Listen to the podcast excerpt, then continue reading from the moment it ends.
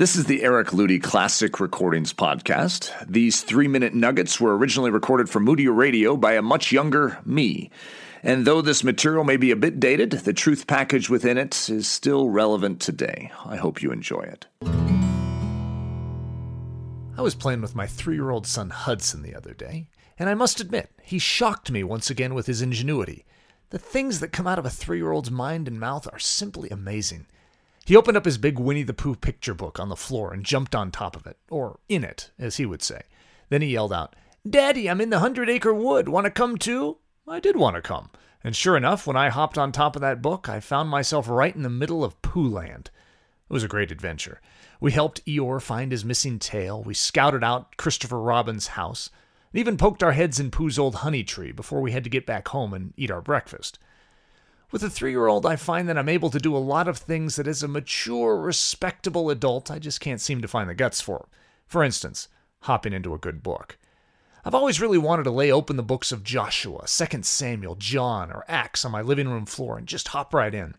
I want to be an eyewitness of these grand and epic accounts of God's power and grace. This morning I was reading in 2 Samuel about King David, and there was something that popped out at me today that I'd never pondered before. In speaking of a specific mighty act of King Saul and his son Jonathan, it says, For behold, it is written in the book of Jasher. The book of Jasher? When I was taught all the books of the Bible in Sunday school class growing up, the book of Jasher wasn't one of them. Well, the reason this stood out to me is that I was reading the book of Joshua a couple weeks ago, and lo and behold, I stumbled across the line that read, Is not this written in the book of Jasher?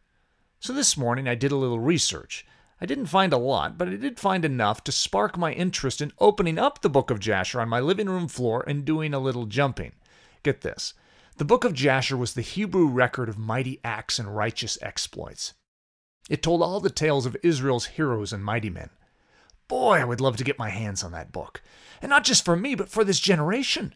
In the church, it would seem that we have lost the vision of heroic Christianity, mighty exploits, and epic and triumphant living. It would seem we all need a good hop into the book of Jasher to have the huge dreams, the grand expectations, and the real life power of our God rekindled in our hearts and minds. Since it would seem that the book of Jasher is lost to us, and since I know that all of us are dying to know what is in it, I have a proposal. Like little children, let's lay open on our living room floor the 66 books of the Bible that we do have, and let's hop in and explore them with the whimsical wonder of a three year old. And let's, word by word, rebuild the book of Jasher in our generation with our personal acts of obedience, our exploits, and our mighty deeds. Sounds fun, doesn't it?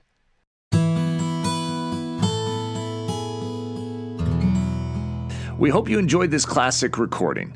This podcast was brought to you by the creative team at braveheartedchristian.com. For more information about me, Eric Ludy, and or to view the transcript of this podcast, please visit ericludy.com.